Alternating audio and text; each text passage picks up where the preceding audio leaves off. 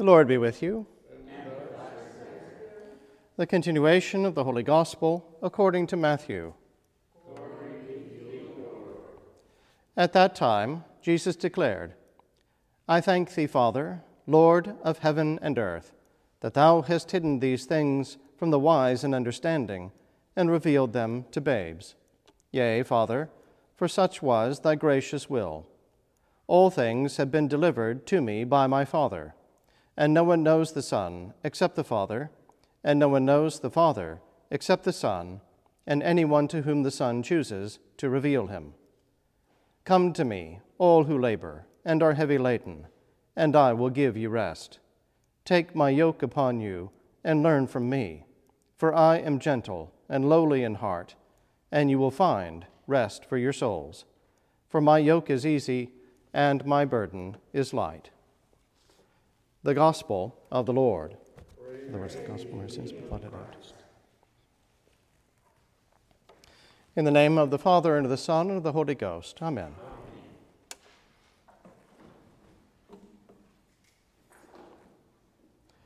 Today we celebrate our patron saint, St. Francis of Assisi, and we give thanks for 74 years of parish ministry under his care.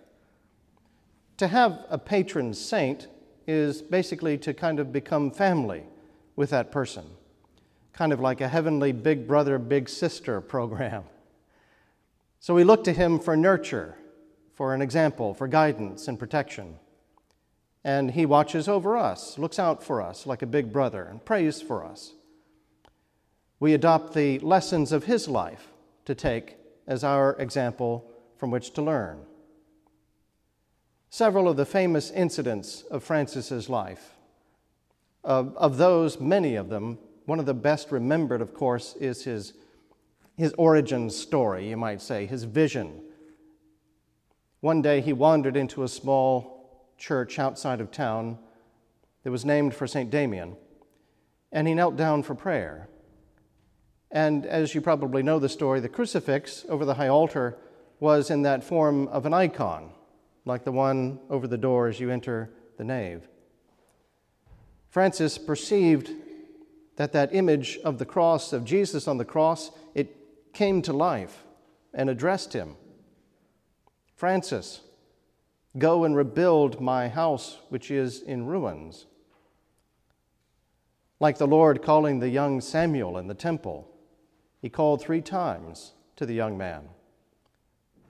Francis didn't quite know what to make of it at first. He looked at his surroundings. He was indeed kneeling in a church that was falling apart. The walls had become structurally unsound. The furniture was in a state of disrepair.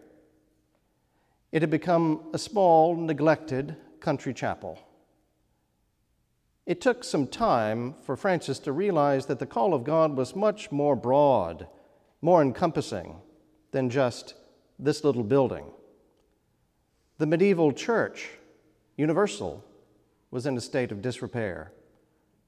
And the builders, the reformers, were needed to fix it up again. Like so many of God's servants before him, Francis said yes to God before he really even understood the question. But that's no real problem. The question, the task, doesn't really matter. All that really matters is our yes to God. Francis did, of course, figure out the big picture and the fullness of God's call as he went along, and he set out to rebuild the church, the universal people of God. Many sermons for this feast day address his call rebuild my church, as Jesus told him. And the consensus seems to be that he succeeded, or at least achieved, what God in his providence would have him achieve. But the answer seems to abruptly stop there. If you Google Francis Rebuild My Church, you will find thousands of hits sermons, podcasts, blog posts, Pinterest items, memes, cross stitch patterns, everything. But if you Google, how did Francis rebuild the church? You'll find nothing. It just reroutes you to that previous search I mentioned. So this may be a first. Who knows? Let's ponder that question. How did Francis rebuild the church? What did he do to fulfill God's call? There's a general sense that he did, of course, but no firm answers out there that I was able to track down. I'm not really sure that I have the conclusive answer, but we can at least look at his life and begin to ponder that question. And first, let, us begin with the most lovable characteristic of Francis his Christ like love for the unlovable, the lowly, the broken. This was a personality trait of his and a response of faith. In his early life, as that kind of a playboy, he had a zesty love for life. He loved the pleasures of life. He wasn't licentious, but he just enjoyed physical things, and he had a very generous heart. At the same time, God was working in his circumstances to expand Francis's love to greater and greater reaches. Francis had plenty of money. He wasn't selfish about it, he was happy to share it. He would rather enjoy it with someone else, and he would lavish it upon others, never refusing alms when they were asked for Christ's name. As a young man, Francis wanted glory in battle. And so he got himself a, a shiny new suit and fancy set of armor and headed off to battle. On the way, he encountered a man who had fallen into poverty. He was destitute. And so, probably without thinking too much about it, he instinctively exchanged his new clothes for the man's shabby clothes. And he lost out on making a good impression for himself. Gradually, God was working in his soul. Francis began to ponder these things in his dreams. And slowly he desired to go fight and win the real battle, which was the victory over self love. Riding along one day in one of the plains of Assisi, he met a leper whose sores were so horrible that it just struck fear in the heart of Francis a fear that would drive him away instinctively. But instead, he faced his fear. He dismounted his horse and he approached the leper. The leper put forth his hand to ask for alms. Francis confronted his fears and embraced and kissed the man. He gave himself over more and more to visiting the sick, to giving alms, to sharing everything that he had without begrudging, without limitation. And this happened before Francis heard the call of Jesus from the cross in that church. He had been learning to look upon others the way Christ was looking upon him. Christ looked upon the broken and the selfish Francis with love and compassion. After all, he came down from heaven. He got involved personally to forgive sins, to heal the brokenhearted.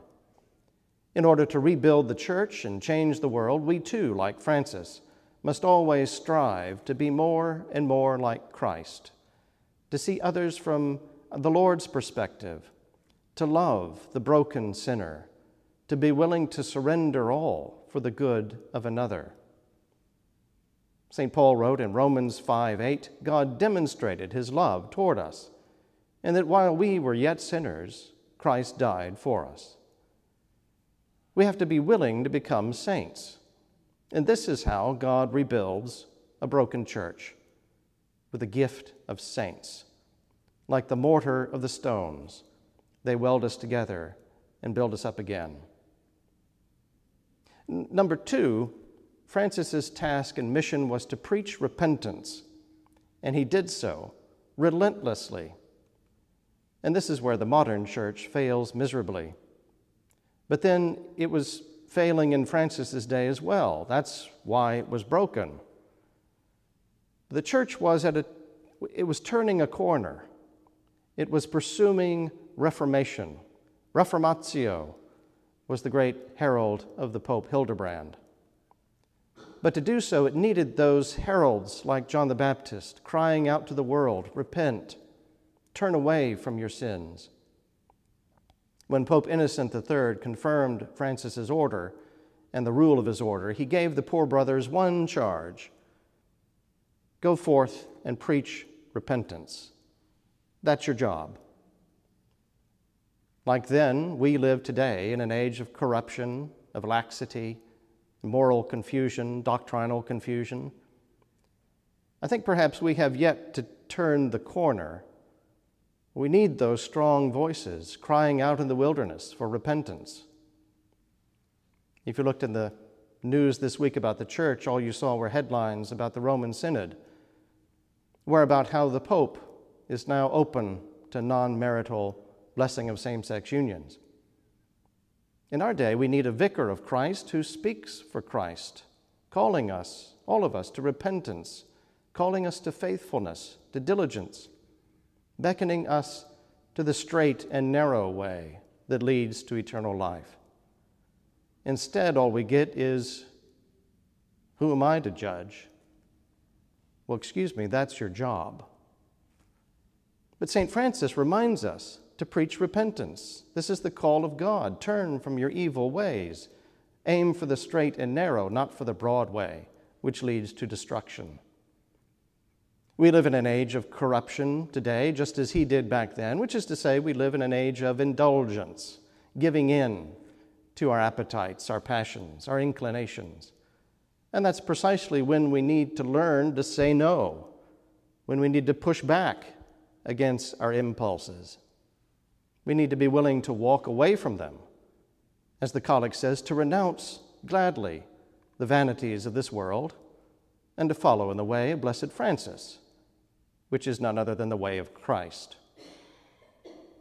So, love the broken like Christ did, preach repentance like Christ would have us preach, and then, third, invite others to the task this is what we see in Francis's life. He found that rebuilding is something we do together. Francis learned a lesson in that material phase of his response to that vision in the chapel. When he thought the task was to shore up the walls of the Church of St. Damian, he sold the stock of his dad's store so he could pay for the repair work. He stole and sold it. Well, that got him nowhere, except a very resounding beating from his father and being dragged into court. The walls of the church remained in a state of disrepair. And then Francis took a different approach. It wasn't all on him. To rebuild the church, he enlisted the support of others. He begged for alms, not for himself, but for brick and mortar, for that little church.